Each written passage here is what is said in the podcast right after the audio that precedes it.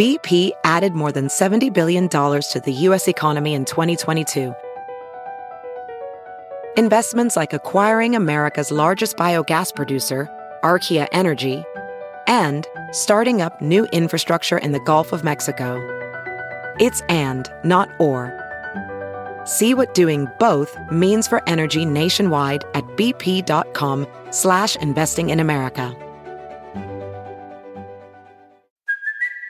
It's Kaley Cuoco for Priceline. Ready to go to your happy place for a happy price? Well, why didn't you say so? Just download the Priceline app right now and save up to 60% on hotels. So whether it's Cousin Kevin's Kazoo concert in Kansas City, go Kevin, or Becky's Bachelorette Bash in Bermuda, you never have to miss a trip ever again. So download the Priceline app today. Your savings are waiting. Go to your happy place for a happy price. Go to your happy price, Priceline. The following podcast is a Dear Media production.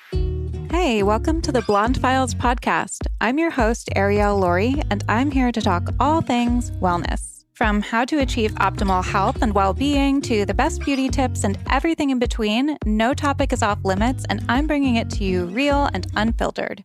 I know there is so much information out there, so I'm here to help you navigate it all. Thanks for listening. Let's get into it. Hi, everybody. Welcome to the show. Today, I have the crossover you never knew you needed. Or maybe you did know you needed it because when I talked about this episode on Instagram, a lot of people were very excited. So I'm talking to Enty Lawyer. He is the self proclaimed entertainment lawyer. And I only say that because he is anonymous. Nobody really knows who he is. He's the blogger and podcaster behind the famous celeb gossip site Crazy Days and Nights. He's been called the king of blinds, blind items, that is, by Vanity Fair and the Daily Beast. He's been doing this since way before people like DeuxMoi. He's been doing it since, I believe, 2006. And he seems to have all the info on what's really going on in Hollywood. So I had so much fun talking to him. And I know you guys will find this fascinating. We cover a lot. We cover current scandals and trials. We talk a lot about staged PR relationships and who is real versus who might be fake. He gives his thoughts on Kim and Pete, Ben and JLo, Olivia and Harry, and more. We also talk about how Hollywood manipulates the public's perception of things. We go deep into the Kardashian machine.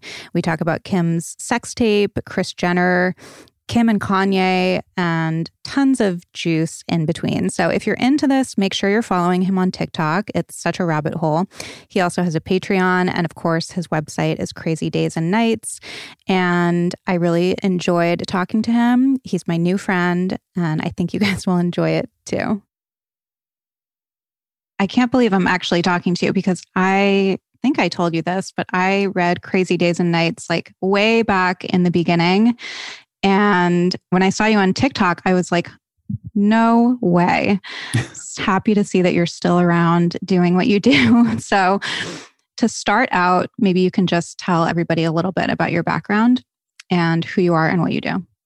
Yeah, well, I am I am an actual entertainment lawyer. And one day at work, I was bored and I had been reading, and I don't even know if you maybe remember her, but Corey Kennedy. Do you remember her? You probably yes, do. Cobra yeah. Snake. Yes, exactly. I'm so glad that you remember Cobra Snake. And they were everywhere, right? But Corey was the their it girl. And a friend of mine, and she she had a blog, and I was reading it one day, and I said, you know, I could do this. And so I and then I actually uh, wrote like something, and then I, I actually used Corey's blog as kind of my jumping off point because I would go into her comments and say, Oh, by the way, you guys, you should read this. And that's how it started. And it just kind of took off from there. How have you kept your identity hidden all this time? I think that just because I don't I don't care about fame and I don't care about being thirsty, I don't go too far. You know, mm-hmm. I, I, think it's if you look at people who've been doing a long time, it, it, let's say Lainey, because she and I started about the same time. Mm-hmm. And then she was, you know, I want to do talk and I want to have a show and I want to do all this kind of stuff. I want to move beyond the blog or even Perez or something, you know, oh, I want to do this. I want to do that. I want to, I, I just, I never really cared about that. I'm happy just to, to sit down and, and write a little bit here and there during the day and, you know, had the podcast now for about three and a half years. And, you know, if I have something to say on a podcast, then, then I'll do that. And more often than not, I do have something to say. So I read somewhere that there were maybe like 20 or so people, though, who actually knew your identity. Is that true?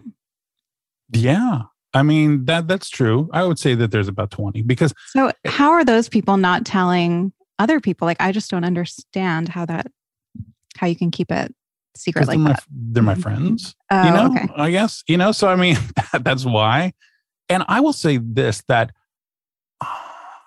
I used to be, Uh, there's, I'll, I'll give an example. So there's this guy named Mark Ebner. He has written a bunch of articles. He's a reporter. He wrote a book about Paris Hilton, and he and I know each other, and and and we have met. And there was one time this reporter who we have a mutual friend. She was writing an article about me for the Daily Beast, and she reached out to him and said, "Oh, do you know Enty or whatever?" He goes, "I've met him, but honestly, I, I don't even remember what he looks like." You know, and because we both did a project together, but he couldn't remember because it was so long ago. Because I've been doing this for a while hmm you know so i think that probably the reason is just that they're my friends and that's just not what they care about doing So, can you and I be friends? I won't tell anybody who you are. I promise. well here's the thing As like i was trying to think of yeah and of course we can be friends and the well i know that your husband knows somebody really well that actually knows who i am and Was it Uh, Howard? no no it's somebody else Okay. but anyway, yeah. And I kind of, the reason that, you know, you and I are doing this, I think that the reason you asked me is because I did talk about Arielle on, on Fluently Forward. And Arielle, like right after goes, somebody sent me this thing on Fluently Forward or whatever. And I was just, and I felt when I was talking to Shannon about it, at the same time I was talking about it, I was trying to say at the same time, but Arielle is different. Was just because she's been through so many things and been honest about so many things. And, and it was, I don't know. It just came out wrong when I was talking to Shannon about it. I didn't think it sounded bad. And that was going to be the next thing that I was going to bring up because a lot of people also asked if we actually knew each other, if you ever wrote anything about me, which I'm not, I don't think I'm important enough to warrant a blind from you. But I did hear the podcast. A bunch of people sent it to me and I didn't think it was bad. So I sent you a message after and I was like, Enty, what the hell? but And then you, you and then you forgave me. Yes, And- I forgave you immediately because you did say you liked me and and I didn't I didn't think what you said was bad. I understood the points that you were saying. So if you want to summarize it here for the listeners maybe so that they know what we're talking about. So Shannon, who I'm talking about, is the Fluently Forward podcast, and uh, we were talking about that. What I was trying to to talk about was people who this give this false sense of what life is like when they are just showing Instagram. They're just showing the best parts of their life, and it's not necessarily reality. And and I was thinking about you at that time, but at the same time, as I'm talking about you, I'm realizing, but Arielle's done this and this, and one of the things that and I tried to to make that point with Shannon at the same time I'm talking about you is that you know she's overcome a lot so I give her a break on that. She she's very honest about everything that she's been through and all the procedures that she's done and all this and all this and all this. But it just I sometimes think that people think that Instagram is the way their life should be Mhm. and it's not.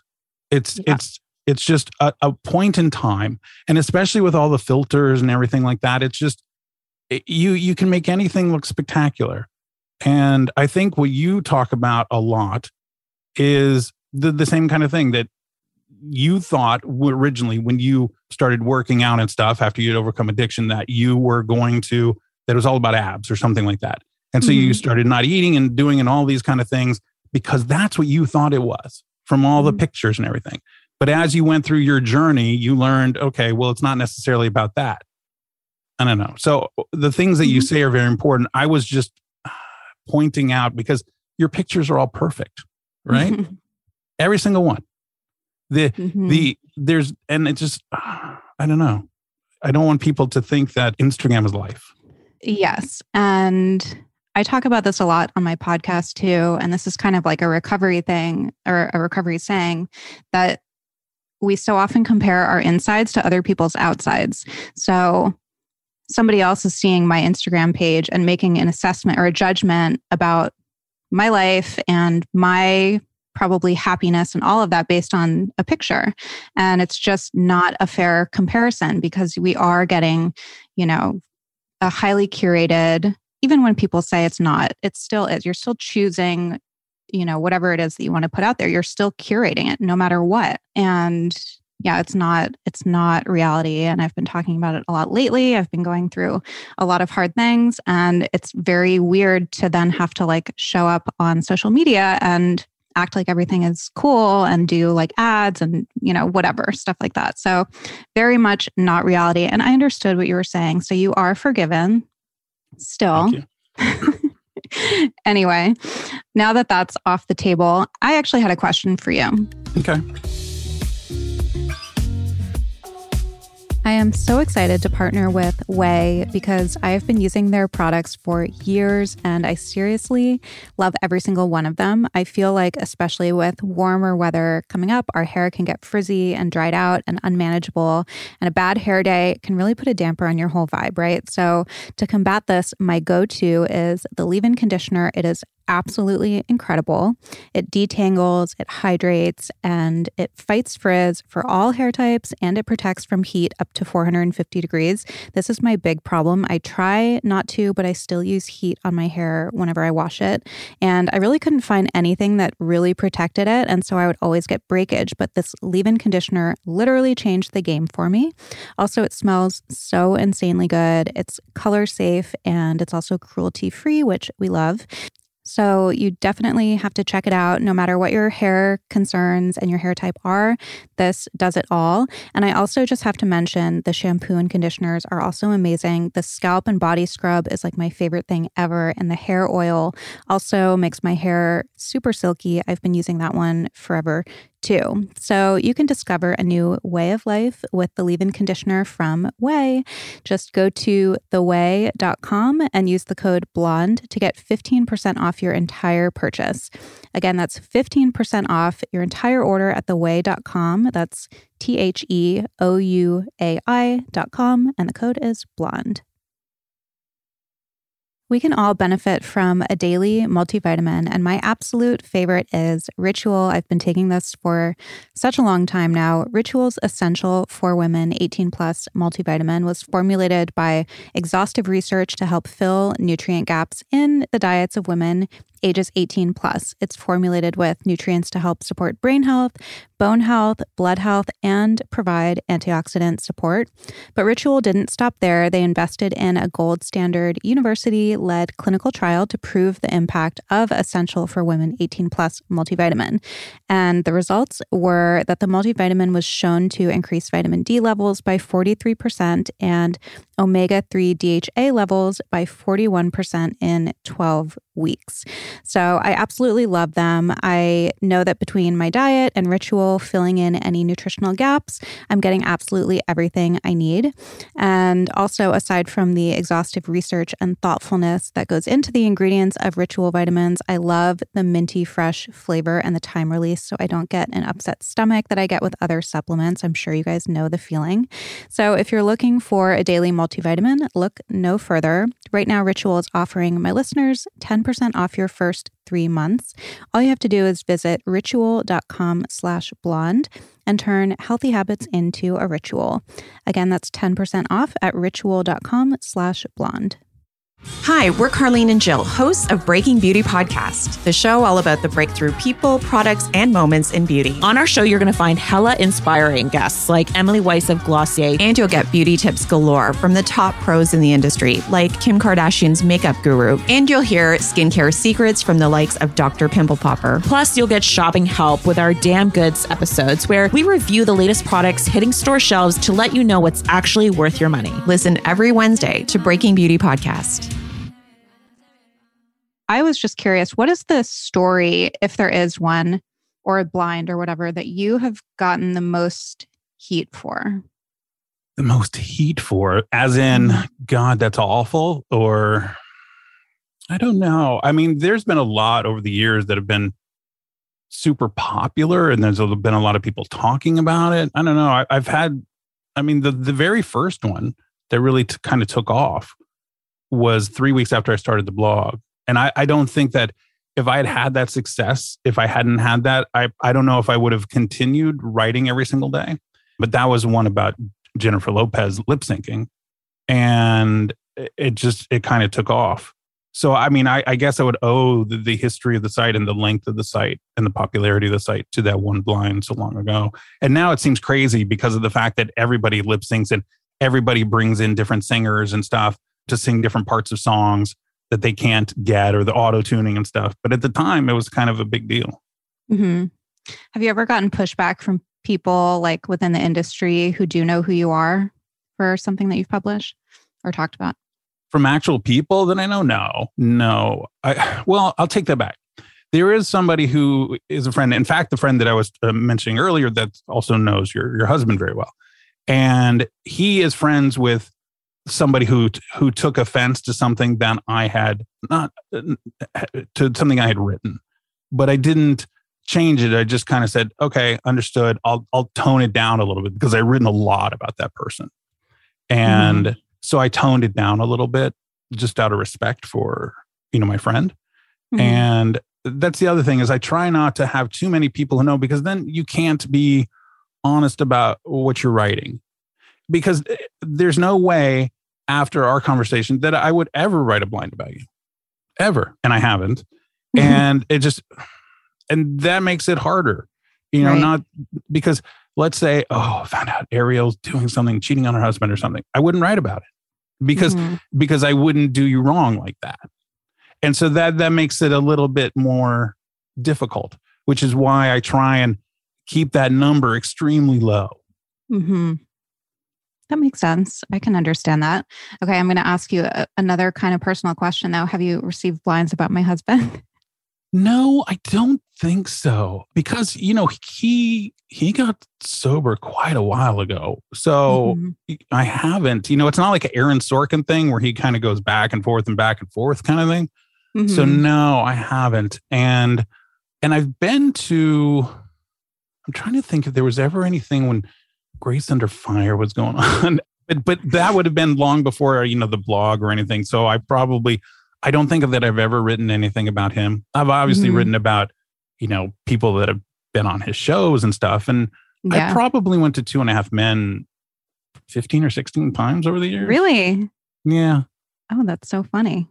Yeah. I, I can't remember it. There was a, I can't remember if it was on your site. I think it was a long time ago about, I think it was either a showrunner or producer. I can't remember how it was phrased, who got super angry about the air conditioning on the stage and would like berate people and get just so upset about air conditioning being on on the stage. And it was a pretty like benign blind as far as they go, but I was like, oh, that's for sure, Chuck. it could have been. I don't, you know, things like that, the the smaller blinds where they mm-hmm. have like 15 of them a day. It, it wouldn't surprise me if I did. Slip through the cracks a little bit. Yeah. Yeah. But I mean, that's not really anything bad about anything. You know, that's no. that's that's just, you know, somebody having a bad day at work, but it doesn't that's not like, you know, doing lines or something like that, you know. It's uh, I guess when you get sober, like there's a lot less material to cover when it comes to blind items. 100%. And you know, the only time that, you know, if if somebody slipped or something and one of the things is that I'm very, and I've talked about it on my podcast a lot. I don't talk about it so much when I'm writing because it's harder to get out. But I don't talk about anything that anybody ever says in recovery or in meetings. You know, mm-hmm. people will tell me stuff that's said in meetings, and I will never ever repeat it or write about it or anything like that because I think it's just totally wrong and I think it's disgusting. Mm-hmm. So I, I just, and I just, that's one of my hard no's and I've talked about that before. So just I I would never ever do that. Mm-hmm. And, and and so if let's say that somebody was in a meeting and they said, "Oh, I've been sober for 20 years or something," and then they said that they slipped, I would never write about it. Now, if they're out and about and I, they get caught doing it, that's a totally different thing. So, but yeah, it's one of my hard because I, it's so hard to, you know, look how many how many times did you go to rehab? Five times. Look how hard it is to get sober. Yeah. So why on earth, if you're making the effort and going to a meeting or something, mm-hmm. you know, mm-hmm. why on earth would I ever try and do something to damage your recovery or mm-hmm. to slow it down or something? And I just, I, maybe it's because I do know so many people. Obviously, it's LA. I mean, there's a lot of people use, but there's a lot of people in recovery. Yeah. And and I am 100% their biggest supporters. hmm Well, that's appreciated. Yeah, the recovery community in LA is huge, and you know, you you see all of these people at meetings and stuff and speaking, and you hear like the the nitty gritty of their lives. So it would be easy, it would seem, for that to end up on the internet somewhere, but it seems like most people kind of have that boundary, which is nice. Yeah, just it's not something I would do. So Yeah. Okay. So let's talk about some big stories right now. I think the biggest one when I had people send in topics, obviously, is the Johnny Depp and Amber Heard situation, which I have to admit I haven't really been following very closely, but maybe you can kind of break it down for everybody and tell them like what you know, if anything. Well, it's okay that you're not watching it. I think that's good because honestly, the I, I feel as people are just glued to the TV, and we've already had this trial before. We had this trial in the, in the UK because Johnny Depp sued the Sun because they called him a wife beater, and so he sued them. And as part of that process, Amber Heard had to give testimony, and so basically we've we've already had the the run through on this. I've, I've likened it to we had the table read because nothing was televised and now we're actually you know in front of an audience and that's what it is so basically johnny depp is suing amber heard for defamation she wrote an op-ed in the washington post but it was a blind item. She didn't actually name him. But you know everybody says it's pretty obvious so he's suing her for defamation. And the fact of the matter is is that while amber and johnny are both equally horrible johnny cannot win this case because of the fact of the way that libel laws are structured, Amber's got a very low bar, you know. Uh, so there's no way he can win. What he's doing at this point is just sabotaging both of their careers. In order to win a case for defamation against a public figure, Johnny had to suffer some kind of damages. Well, okay, she wrote the op-ed and he was fired from Pirates of the Caribbean. There's your damages. Look how much money he was making for each one of those. However, he got Fantastic Beasts at the same salary. So there are no damages. He can't say, oh, I got fired and so I, there's damages. So Fantastic Beasts. So, but then he sues the Sun in the UK, loses. And as soon as he loses, he's fired from Fantastic Beasts. That's of his own making. So all, this is showing is that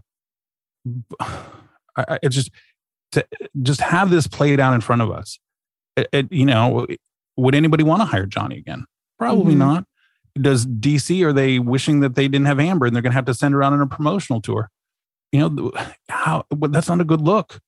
You know, yes, she she was hit, but she the therapist that that testified said that Amber was gleeful every time she got to initiate physical violence against Johnny Depp hmm and that she bragged about it. So if that was a guy bragging about hitting a woman, we'd be aghast. hmm So it's it, it's I, I just I, I think it's self-destructive behavior on both of their parts. Mhm. And this should I, I- don't understand why it's continuing to go on. So it's kind of more about like the court of public opinion, it sounds like. Yeah, I think that Johnny has said that he was just doing it to not necessarily to get back, but just to fight back, I think were his words. But all it's doing is just destroying both of their careers. But maybe that's what he wants at this point. Scorched earth. If I can't Right. work, she's not going to work. Do you think that there will ever be work for them in the future after this? Yeah, because it's Hollywood, right? I mean, Kevin Spacey's getting work. It Is just- he? yeah, he is. He's in a, he's in a movie, and think about you know something that's close to your home. Charlie Sheen should, should he get work? You know, he, he still gets work. I don't think he's really trying, but you know, he got work after. That's for sure. He got paid a whack ton of money for that awful show. So And then subsequently spent it all yes, on gambling. I mean, I can't remember the number and I probably shouldn't say it on this podcast, but like astonishing amounts of money just yeah. gone. I think that whole situation is really sad. It is, and there's th- just his whole life, and then I worry about, and I, I have no knowledge about what's going on in his house with his with his eldest daughter, but she was happy to drop out of high school and go live with her dad just because her mom had rules, hmm you know, and it's one, you know, that's something that's very common in in broken homes, but is that where you want to go? Is- Right. And what about his uh, what about his two sons that he had with Brooke? We never hear about them. The only thing that we ever know is that Denise said that one of them definitely has some issues because of the fact that Brooke Mueller, you know, did drugs and stuff while she was pregnant. Mhm. But we never hear anything more about them. And we never hear about Charlie. He's never saying, Oh, I saw my kids and I'm taking care of them, like the, the sons or whatever. It's always just about the the oldest daughter. And that's not Mhm. even his oldest daughter. I mean, his eldest with Denise.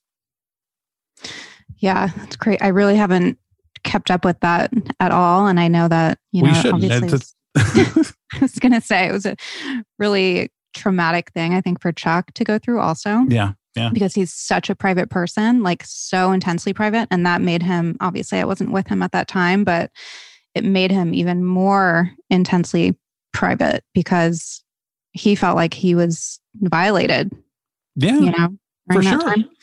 Let me ask you this. The, you know, you're a big fan of journaling, right? Mhm. And I don't know if you still do it every day, but do you think with Chuck and his title cards that it's the same kind of thing, like journaling? I always tell Chuck that he is like the OG blogger Yeah. Right. because he, yeah, I mean, I can't remember how long he's been doing those vanity cards for forever. Like yeah. probably longer than uh, as long as I've been alive. And yeah, and and he's so funny because he has no social media, you know, he stays off the internet. He like doesn't know anything about any of this. And I'm like, "No, no, you you are a blogger. That's what you Yeah. are. That's what you do."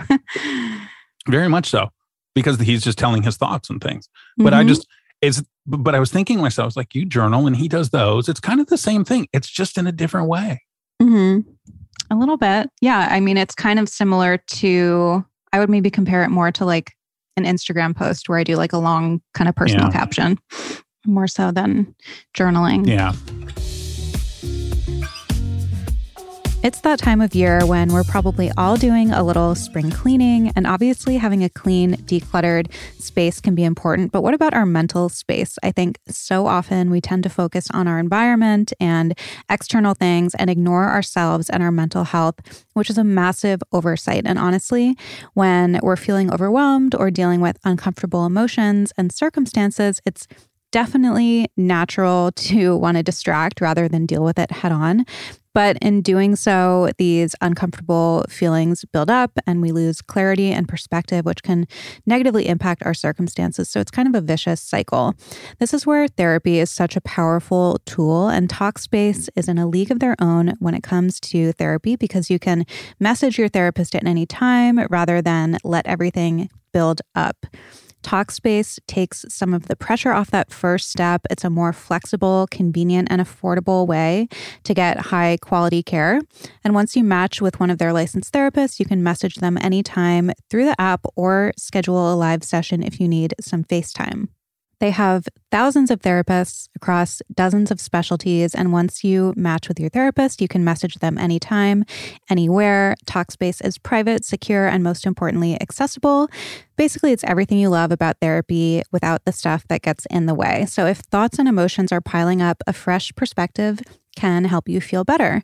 You can match with your dedicated therapist today at Talkspace.com and use the promo code BLONDE during sign up to get $100 off your first month.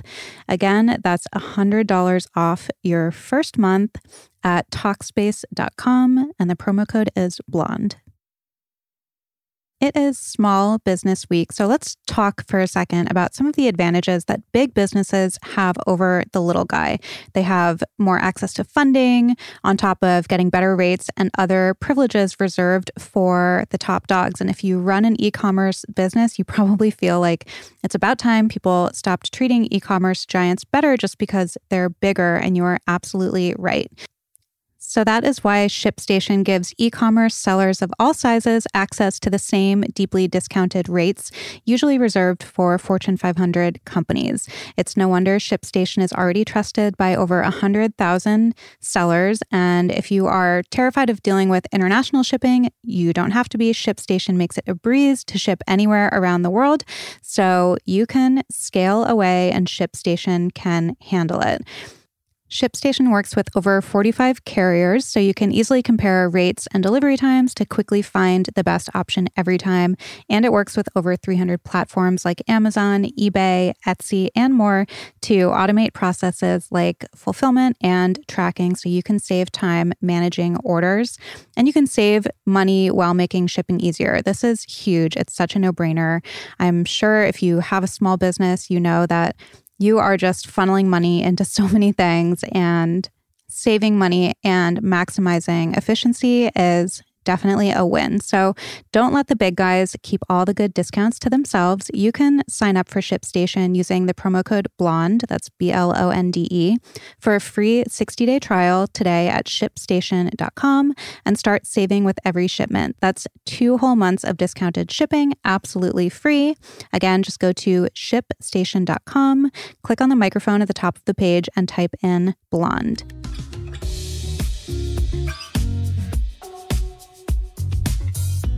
I was going to ask you about Armie Hammer. This isn't really one that people asked me about. I think he's kind of been forgotten a little bit, which was probably the intention behind, you know, disappearing after that whole thing happened. But I th- I have heard like rumblings or seen things written that maybe he's, you know, trying to make a little bit of a comeback. What do you know of that situation, if anything? Yeah, for sure he's going to make a comeback. He's not that great of an actor, though. So, uh, you know, he's always been, oh, this one will break and this one's going to be great. And they always just kind of bombed, right? He's had his chances. But I will say this that the way that his people went about just trashing his main accuser for sure, and mm-hmm. just over and over and just going after them super hard to just the point that it was just awful.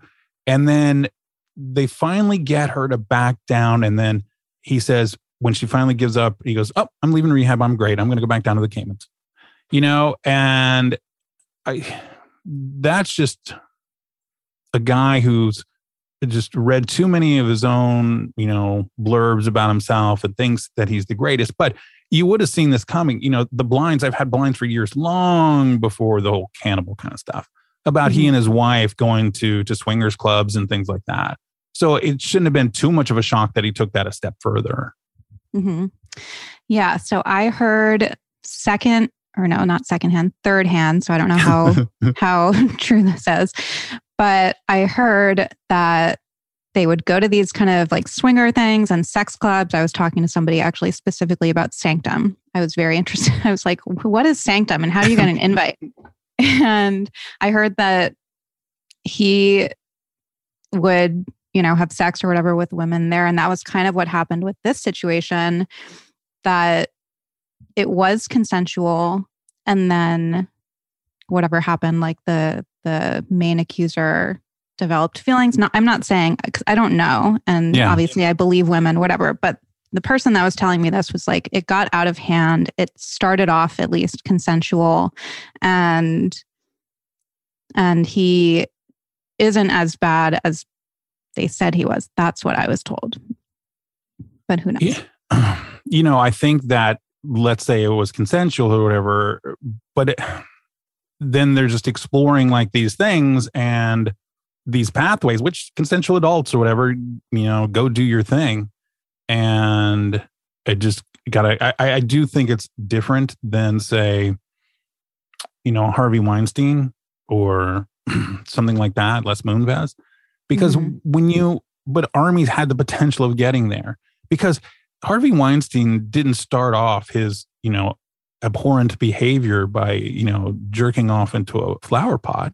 You know it that was the culmination of everything. After years of just oh i can do whatever i want to. You oh i want to try this. I'm bored with that. And just you know becoming more and more just i don't know of a degenerate the mm-hmm. same with mm-hmm. Les Moonves. You, you don't start off by just somebody walks in and says hello and you're grabbing their breast. That how do you get to that stage? It's this mm-hmm. long, long kind of process where oh I can do this, I can do this, I can do this, you know, and just oh I'm sure that she's welcome. You know, she's going to welcome that because I'm Les Moonves. Mm-hmm. And Armie wasn't there yet, but he was going to get there. Okay, the other big story, and I guess this is kind of like going into the PR relationship part of the podcast that so many people were interested in is Kim and Kanye Kim and Pete, the whole Kardashian machine. I don't even know where to start with that one. But maybe like maybe we can start with the Kim and Kanye stuff and, and Kanye in particular. Yeah, I just this is a very relaxed conversation, and most of the time when I start talking about the Kardashians, I start to get really worked up and get angry. I'm going to hold back on that, but but the the whole Kim and Kanye thing, it was going to be a disaster from from the beginning, and I'm not I'm not. Sh- it was obvious that okay, let's go back in time and we're going to get rid of Kris Humphries because, you know, he's just a normal kind of person who makes a decent amount of money. He's going to invest some money real estate, but it's very boring. But here's a chance to be with Kanye. And Kanye, you know, Kanye's not 2006 Kanye anymore, right? 2005 Kanye. And I just, I think it was too much eh, eh, for for Kanye to to be involved in the whole Kardashian empire. I, am not saying that they pushed him over the edge. I think that there was a lot of that. I mean, I think going back to our conversation earlier about certain people and it just it becomes their ego and, and they just where they progressed with that but throw that in with the whole pressure of, of with the Kardashians and oh you need to do this you need to do this and then we're going to have some kids and we're going to have more kids don't worry you know you don't have to get me pregnant or anything we're just going to hire a surrogate and I'm going to flash them and we're going to have to make sure that when we get their names their names are going to be able to be trademarked and so just don't worry about that. It's just all business. It's just, it's very, mm-hmm. I'm sure that there was maybe some love there at some point, but it seems like it was always more about the brand. And everything mm-hmm. with the family seems like it's always about the brand. And I just, you know, you talk about physical transformations. I mean, go look at, go look at the picture of Khloe Kardashian from the first season of Keeping Up with the Kardashians and then look at her now. And you're mm-hmm. like, there's no way that these are the two of the same people and then to to insult us by saying, oh, "Well, yeah, I got a nose job, nothing else." Really, mm-hmm. really? Oh, that's just all makeup, huh? You know, it's just I just I find that to be not fun. The whole wanting to trademark your name of the child before you can, you know, that's why Kylie hasn't said the name of her child because they want to trademark it first. And oh you know, yeah, so and they all got that from from Beyonce and you know Blue Ivy and stuff. Mm-hmm. And it's just, I don't like that at all. And then if somebody has a trademark for whatever name, like Blue Ivy, there was somebody who had a company named Blue Ivy and a long time owned, family owned. I want to say it was a, a cooking company or a catering company or something. And Beyonce and her lawyers just went in there and tried to destroy them. Why? Just so you can trademark your your name. And it's the same kind of thing that that always goes on. I just just name your kid. Why do you have to exploit them? Just just move on. Just yeah. name your kid. Enjoy, you know, let them enjoy their childhood. Just enjoy them growing up instead of, oh, how can I monetize this? Mm-hmm. It's just, I don't know. So Chuck had dinner or he was at a dinner in like Monaco or something, and the Kardashians were there, like right at the beginning of keeping up with the Kardashians before they were household names. I think it was yeah. just Kris and Kim. And he said Kim was quiet, but that Kris was very smart and charismatic and all that. And they were having a conversation and he said, Oh, so you're in reality TV? And they said, or Kris said, No, we're not in TV, we're in marketing. So she yeah. had this vision from the beginning, I think. She knew exactly uh, what she wanted to happen. Yeah. I mean, that's why the sex tape, right? Right. And, and this is okay. This is one thing that I just got to mention.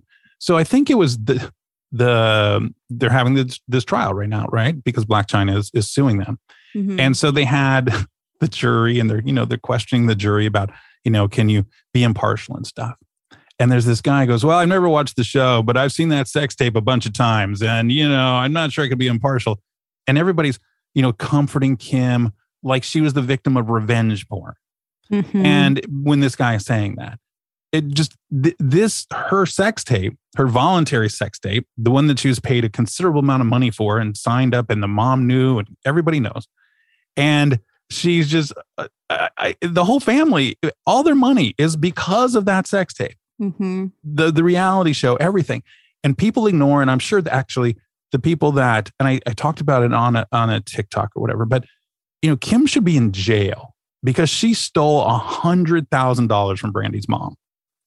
And it wasn't just Kim. I think two of the I think Kourtney and Khloe also stole from her, but not as much. But basically, they charged a hundred thousand dollars on her credit card. And part of the deal was, okay, well, we had the sex tape, and that's how Brandy's mom agreed to drop the charges and everything because she got paid back. She could have gone to the cops, What? and, and Kim would be in jail. And it's it's very hard because the Kardashians are very good at trying to scrub that thing off the internet, but it's there, and mm-hmm. the news reports and stuff.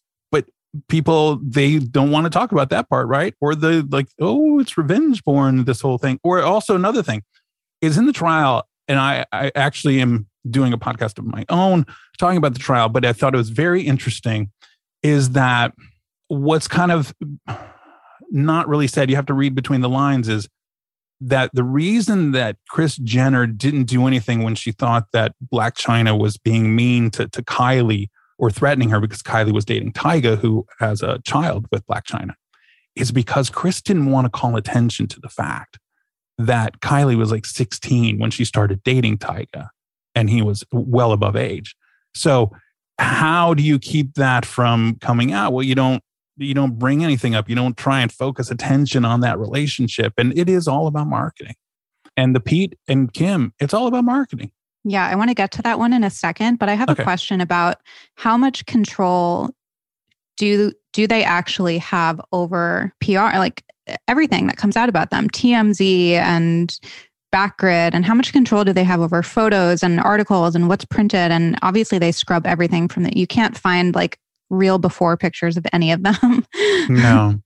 you have to go and you have to look at the actual seasons and get stills from it. hmm So as far as TMZ, I mean Harvey's up Kris Kris's butt so deep that he can't breathe.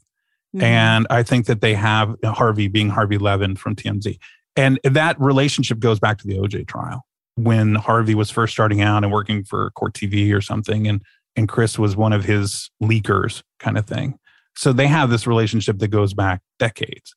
Then they have their own paparazzi person who used to work for Splash News. So everything is controlled. The things that aren't controlled and are Khloe getting her picture taken by grandma and That and then grandma posting it and then can you imagine i can just see the meetings grandma what the hell you know and, and just yelling at poor grandma for posting a photo of her granddaughter you know And she looked fine. Like that's what was so crazy about that whole thing. And their response to it made the whole thing so much worse than it would have been. Like I don't think anybody really would have been talking about it had they No. not reacted in the way that they did. Um, and that is something that's like, can you imagine living your life like No. that? no and and when they go to disney i mean it- it- that's when you get some real shots of them which is why they're so aggressive in trying not to let you get unfiltered shots of them there and then the Mhm. whole i think it was khloe had you know photoshopped her kid into a, the trip to disneyland or something and why why why do these things why just or one of the kim saying oh i've never watched saturday night live before i hosted it really because you were at the 40th anniversary show and you were at the show where your husband performed. So mm-hmm. that's you know it's just these very provable kind of lies and it just it gets so old. And talking about khloe she's tried to she had a relationship with trey songz for a while and it kind of went by the wayside. But now since tristan's gone and all that kind of stuff and all the lies we had to hear with that then she's like oh i'm back together with trey songz. I'm thinking to myself this is a guy who's been credibly accused of sexual assault by a dozen women and this is this is the person that you want to be with after the disaster that was with Tristan. It's just because it's all about fame and it's all about, you know, just thirst. It just it's Mhm. never ending. And and the problem is, is they're creating an entire new generation of it. Yeah. Yeah. Well, I would imagine we were talking about addiction before we started Yeah. recording. I would imagine that's an addiction in and of itself, especially when you've had it consistently for so long that if there's like any kind of deviation in the attention that you're getting, like if you are not being talked about all of a sudden, or your fear that you're not getting talked about, or you fear that you're going to be irrelevant, like you're just going to kind of i don't know like like manically do these things to to keep people talking about you Yeah, I just I, it, and the fact that they are doing another generation of it, and also I have a theory which I've never really talked about at length or whatever, and I probably need to flesh it out some. But I'm pretty convinced that OnlyFans exists only because of the fact that Kim had a sex tape. And I think because how did she become famous? Sex Mhm. tape, right? She got naked, she became famous. I think it's less so for Paris Hilton because it was too long ago. But I, I think that, yeah, I think that Kim Kardashian, oh, she did fine. We can get naked and, and this is great. And there's Instagram and there's only so far we, there's only so much we can get naked on Instagram. We need something further, you know? So an OnlyFans was kind of the next step in that. And then you see somebody like, you know, Danielle Bregoli, you know, Cash Me Outside, Bad Barbie, saying, "I well, I've made $52 million in the last year off of OnlyFans. And you're thinking to yourself, oh, well, she did that, I can do that too. And, you know, she's famous and she gets naked. It's just kind of this, I don't know, this acceptance of it that Mhm. that's how you can become famous is by, you know, sex tapes and, and getting naked and everything. And I think that that's just, that's the wrong way to, it's, it's kind of like an MLM scheme where, yeah, oh, Yeah. they made a lot of money. I can do it too. And not realizing that only like four people make money. Yeah, exactly. I was going to say, I don't personally know people with only, well, I probably do, and I don't know it, but I was talking to a friend of mine who knows a lot of girls on OnlyFans, and he was like, yeah, they're not really raking it in as much as they try. But I feel like the day, the, the era of the sex tape is kind of over too. I mean, I don't think anybody could really like release a sex tape now and get famous off it. Do you? Not I feel like nobody has the attention span. No, you could make a lot of money off a sex tape if you're a celebrity still, but I don't think that you could become famous. I mean, if there Mhm. was, say, a Kylie Jenner sex tape, I think that it would earn tens upon tens of millions of dollars. hmm But uh, yeah, I, I don't think anybody's going to become famous because of a sex tape any longer. hmm Okay, well, I'm sorry to keep you on the Kardashian subject. I, I know you're okay. worked up, but I'm not. let's talk. let's talk Pete and Kim because that was the other big topic that people wanted to hear about. I think that I call Pete and Kim the the third couple because you have Travis and Kourtney, you have Machine Gun Kelly and Megan Fox, and then Kim goes, "Huh, I could do the same thing." So I'm gonna get Pete Davidson, and they are, if you think about it, the same kind of couple three times over. Now, I don't think that. Unlike Megan Fox and Machine Gun Kelly, I don't think everybody else is drinking each other's blood, but you know, it's just it started off as, hey, I got this Hulu show and stuff, because all of a sudden they're just everywhere in your face. How often does Kim get her photo taken by a paparazzi? Just a Mhm. random, not very often. So it's Mhm. just it's kind of just placed in us and we're manipulated by it, kind of like the way we're sometimes manipulated by people like Taylor Swift, who I really like. I'm just saying that the general public is easily manipulated by they see a photo and they go, "Oh, well, there you go. They're they're together. They're a happy couple." And then you have Mhm. the tabloids who don't want to make any of the Kardashians mad because then they can get an interview or they can get invited to a premiere of the show and they can actually see them in person. So they're like, "Oh, it's love. It's love." You know, these are the Mhm. same tabloids who had Jennifer Aniston pregnant 150 times. You know, it's just yeah. I, I rem, I'd like to remind people that back in the day, People Magazine used to actually write news articles, actual real news, because they started off in Time Magazine as a column. So it was actual real reporters writing news. And then at some point, it just became one big ad. Yeah, I feel like a lot of these people, Kardashians included, but a lot of celebrities, if they don't want to be seen, there are measures that they can take to not be seen. And so, 100%. even what looks like a paparazzi picture, like I remember when the Kardashians were in Palm Springs when they were first quote unquote dating, and there were some pictures that were released of them getting out of a car and they're kind of grainy and they're holding hands. But I was like, if they didn't want to be photographed, they would not have been photographed.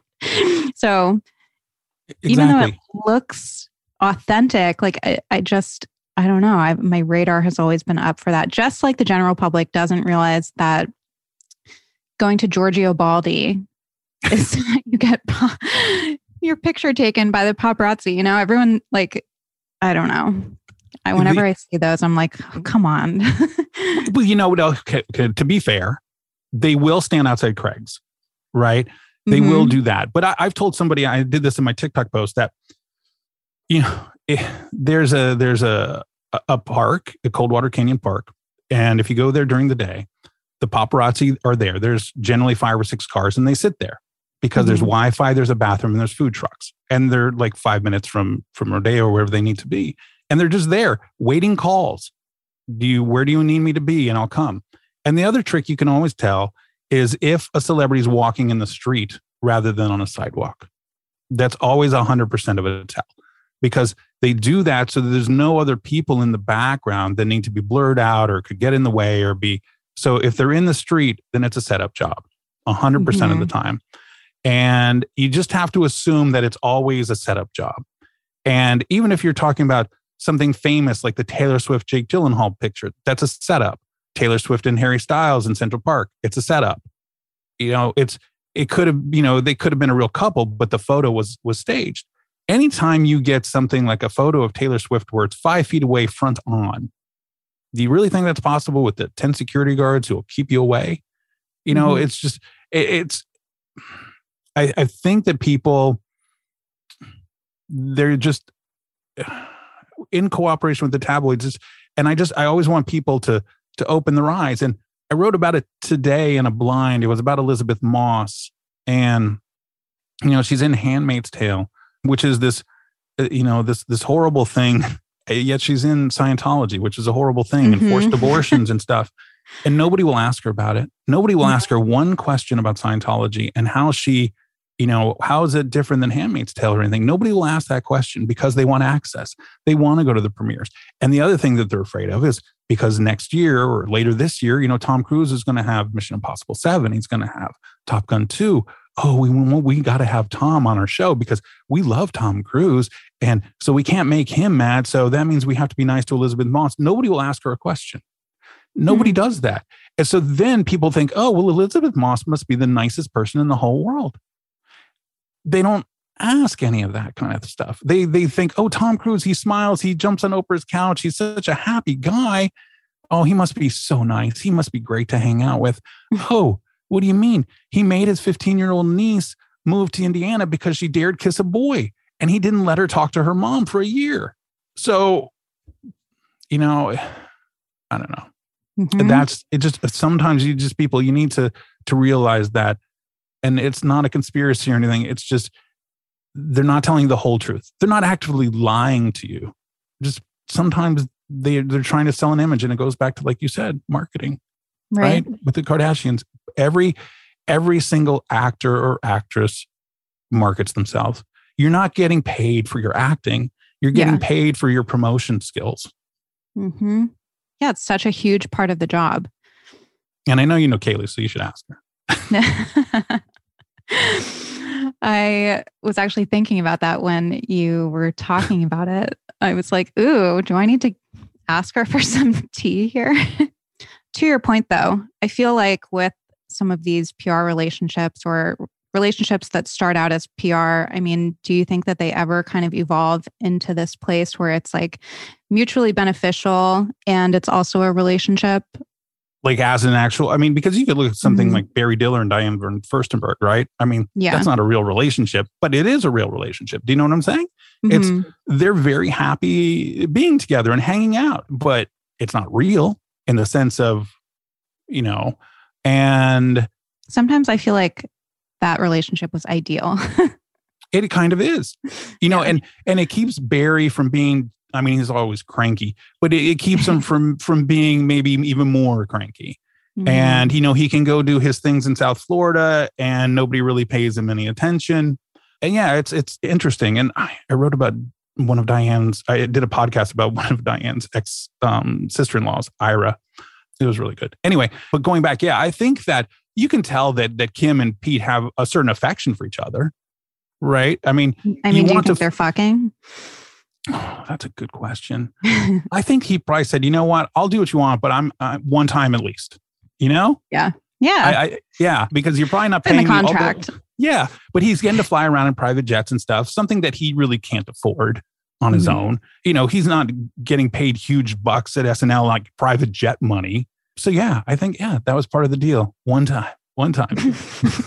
Okay, another huge one obviously is Ben and J Lo. When we're talking PR relationships, that one is top of mind. I mean, I just saw today, I think it was on like Just Jared or something on Instagram. God, you're not Always- reading just Jared. No, This no, I one- know. Don't worry. Don't worry. I'm not Okay. it. I just look at the pictures sometimes. But yes, you can get into just Jared uh, and tell people why.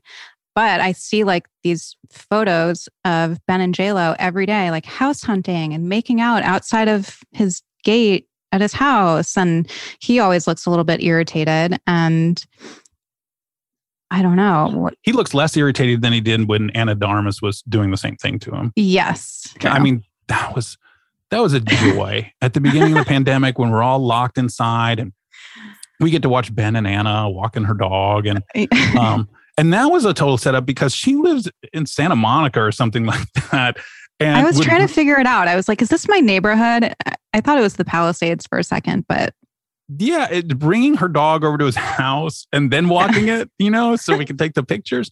Okay. So Jennifer and Ben, okay, this is how we need to say this. Is it a PR relationship? It is a PR relationship in the sense that they want to publicize the hell out of it. Are they really in love? Yeah. Were they hooking up during all of their various relationships over the years? Yeah. And I think that they were kind of meant for each other. It's fine. She can look at that back tattoo for the rest of her time.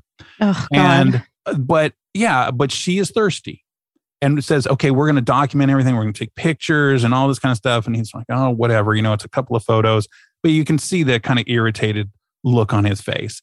But the problem is, is that unless you are probably your age or older, nobody cares about Jennifer Lopez. Gen Z doesn't care.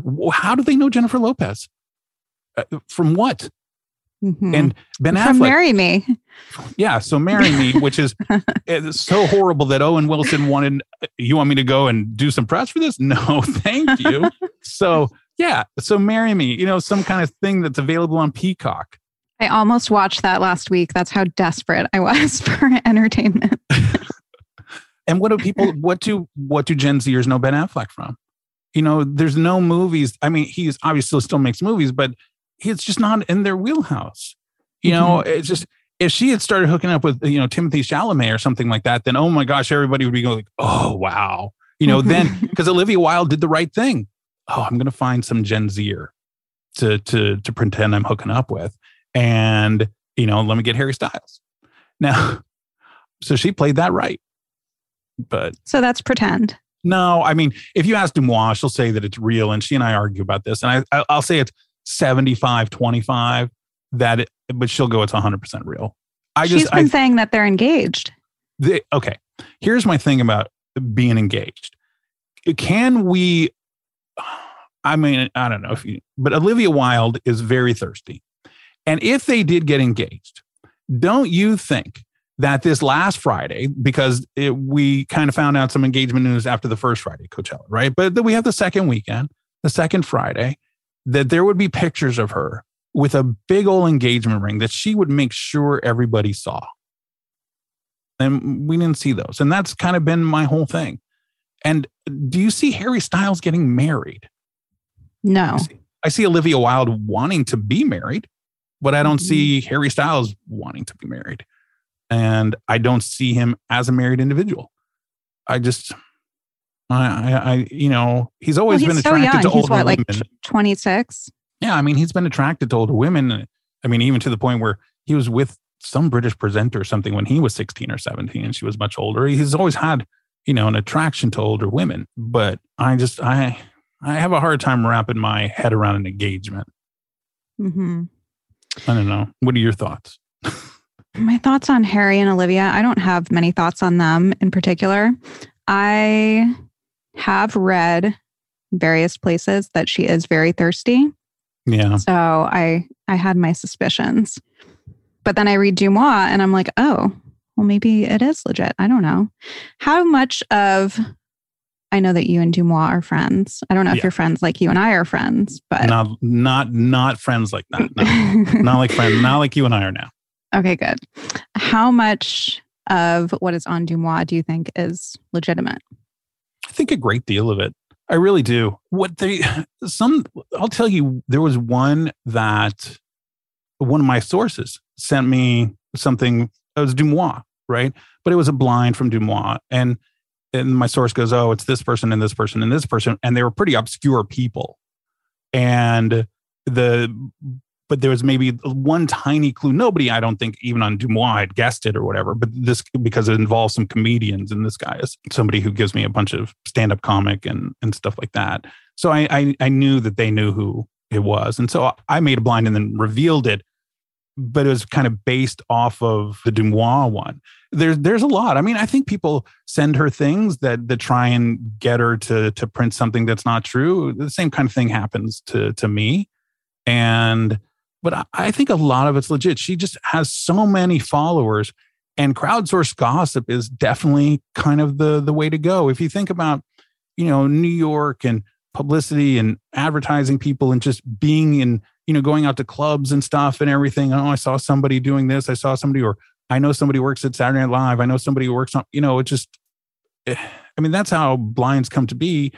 Think about how many people work on one of Chuck's shows, right? Mm-hmm. And all those people, they know something. They might not know everything, but they could see something and they'll, they'll send something over. So it doesn't, I think that people think, oh, to, to get some kind of inside scoop on somebody, they need to have seen them at a club or something. No, they could just work for a company. They could work for a sponsorship company. They could, you know, it's all kinds of different ways. So I think crowdsourced gossip and Deuxmoi is a lot of it's legit. Now, is it like crazy kind of stuff? No, not so much. You know, it's it's more of uh, just kind of little blurbs, kind of more like my 14 or 15, not my big blind of the day. Mm-hmm. You know, you, there's never really that kind of thing. And I think that she gets frustrated too with how much attention is focused. Oh, is there going to be a new Harry Styles release? Is there going to be a new Taylor Swift song released and stuff? And I don't get, I don't care about any of that. So yeah. I, I don't write about it because I just don't care. Mm-hmm. I'll leave that to the trades. how I'm trying to think of how to phrase this next question because you do get a lot of big blinds and I mean like you were talking about Harvey Weinstein before you were put you were publishing blinds about him for years before all of that came out. Yeah. Is Hollywood this is kind of like a, a general question, but does it have as dark of an aspect to it as people say it does or think it does? You came out here when? Like, how old were you? Let's see, about 10 or 11 years ago. Okay. So, if you think about it, here's the dark part of Hollywood. And so you would have been 25 or 26. So, if you if you go to a club, let's say, I mean, how many guys say they're the producers? And how many guys you know agents love to use their business card to get into clubs and stuff. Mm-hmm. and there's just a lot of manipulation. And i think that that's one kind of dark side but it's not super dark. It's just a bunch of people pretending that they're you know somebody else and then trying to you know have sex or whatever. That's one thing. But then there's other things that make it a little bit darker. You have somebody who comes let's say from um, out of state comes here like you did and i think that you were still you know battling drug addiction and stuff like that you could have had a very different turn in your life if you weren't the kind of person that you were. And then you get in you know it's very easy to go down a slippery slope and then people are taking advantage of you and doing other things. Then there's also the people that come to town and you know with stars and rise and they go live at oakwood right They go live at Oakwood, which are these temporary apartments.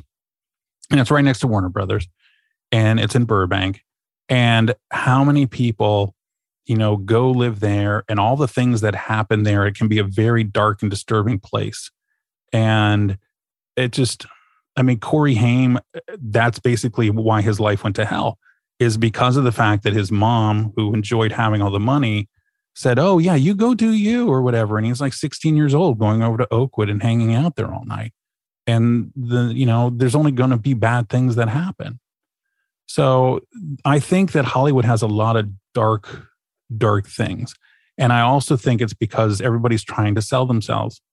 Just, I'm gotta, you know, I gotta play this game. I gotta sell them, you know, sell myself and I need to look my best. I need to do this. Oh, I guess I do need to, to sleep with him. There was one of the, I, I appreciate when people are honest about stuff. And I'm going to forget, she's on Euphoria.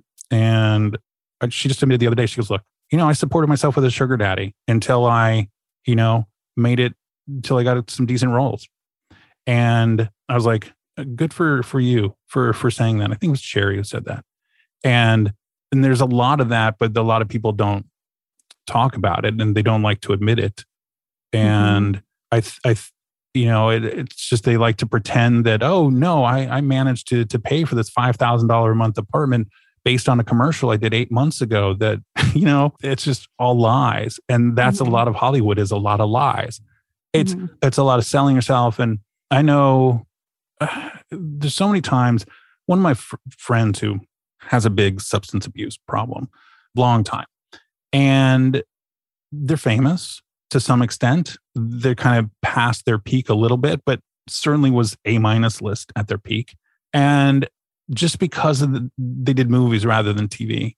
So there's a lot of off time in between the movies. And they would just sit inside and just get drunk, get wasted, and just never leave their house. And then would have these dark thoughts and stuff. And you have all this time where you just, you have money and you either go out or sometimes it's just Hollywood has these dark aspects, but there's also, I don't know, I love, I love living in Hollywood, you know? I mean, there, there's something to it that I really, really like. Now there's times that I said, okay, you know, I need to, to, to move out to the suburbs or something like that because maybe it's too much, you know? So I've, I've gone back and forth on those things.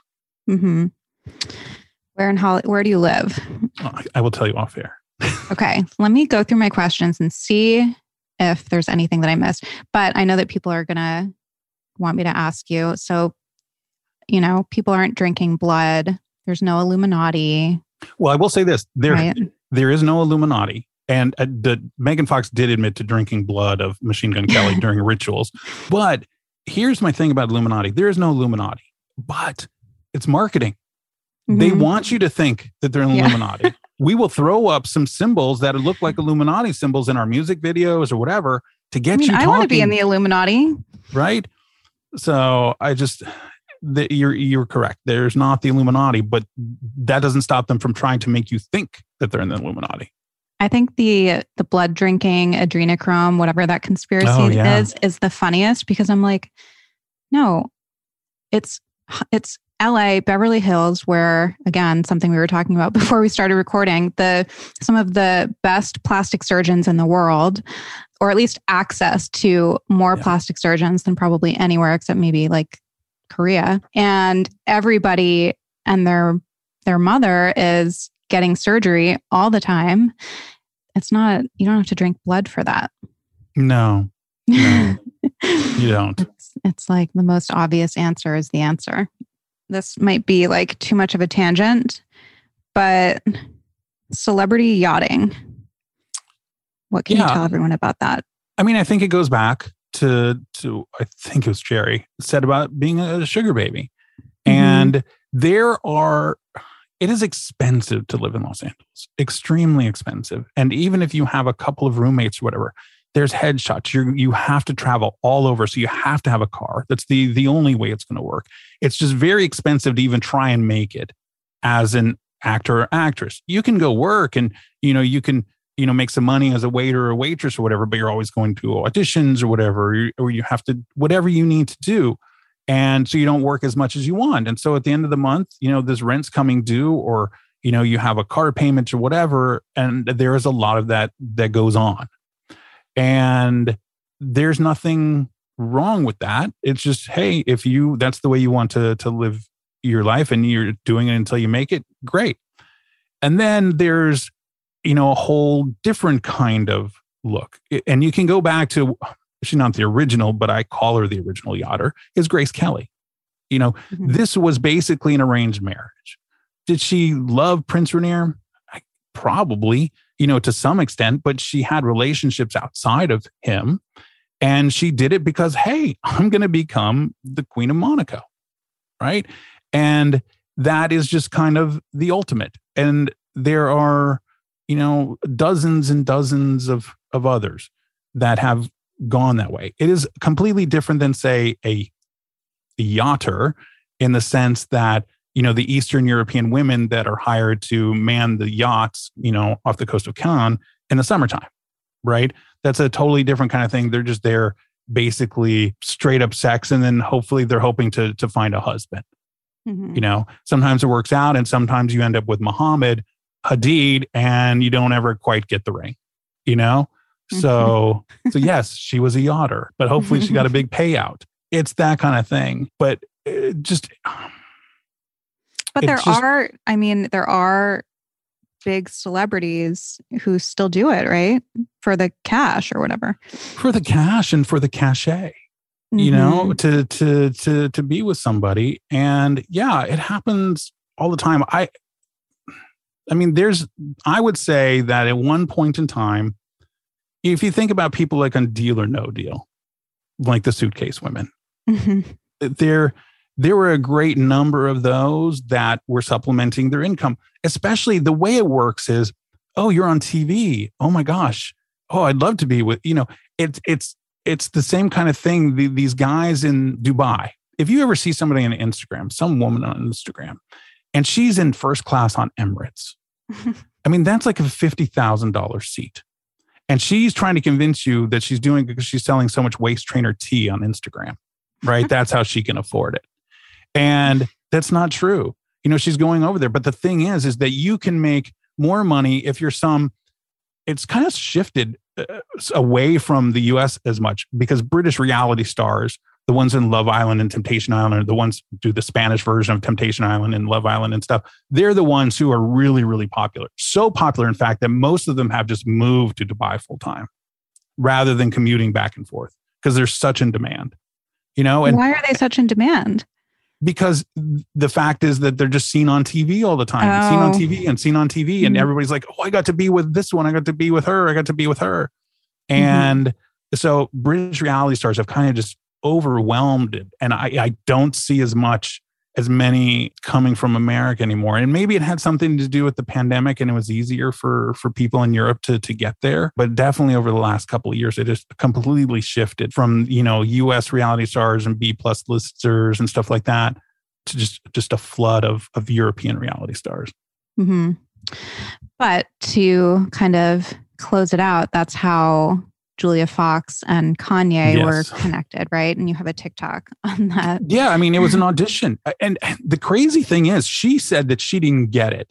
And then a day later, she did. Because look how this all worked. Christmas Eve, she was at her house and she's complaining about her deadbeat husband who's a drug addict or something and leaving her home alone with the baby. And, you know, this, da, da, da. and then where is she New Year's Eve? In Florida, auditioning for Kanye Mhm. and I she said that she didn't get it, and then then I think the next day she she ended up getting it, but it was an audition, and I I called in an audition be- before you know it ever became public. That's what it was. It was a meeting with Kanye to see if they could hit it off, and she got an extra fifteen minutes out of this thing, right? She and I'm really upset at her for not taking advantage of it more. She just she didn't sign any deals Hmm. when the when the whole world was talking about her and uncut gems and all that kind of stuff right? She didn't sign any deals.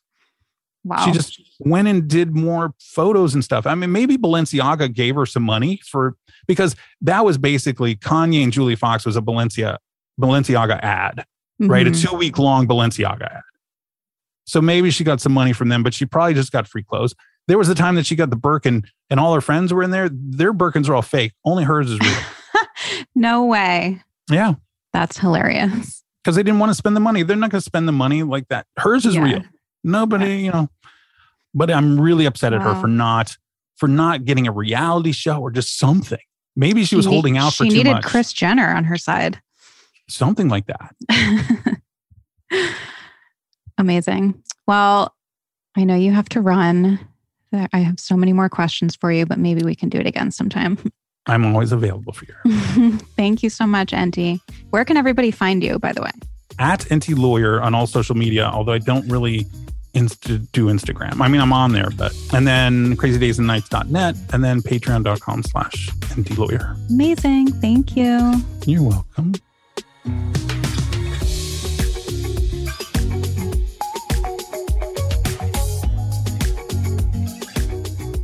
Hope you enjoyed that episode. If you liked it, and if you like the show in general, please take a second to rate, review, and subscribe. It goes a long way, and it's actually the best way to support the show. Also, if you want to see more about each episode, you can head over to the Blonde Files podcast on Instagram. I'm always posting about each episode there or over on my personal page at Arielle Lorre.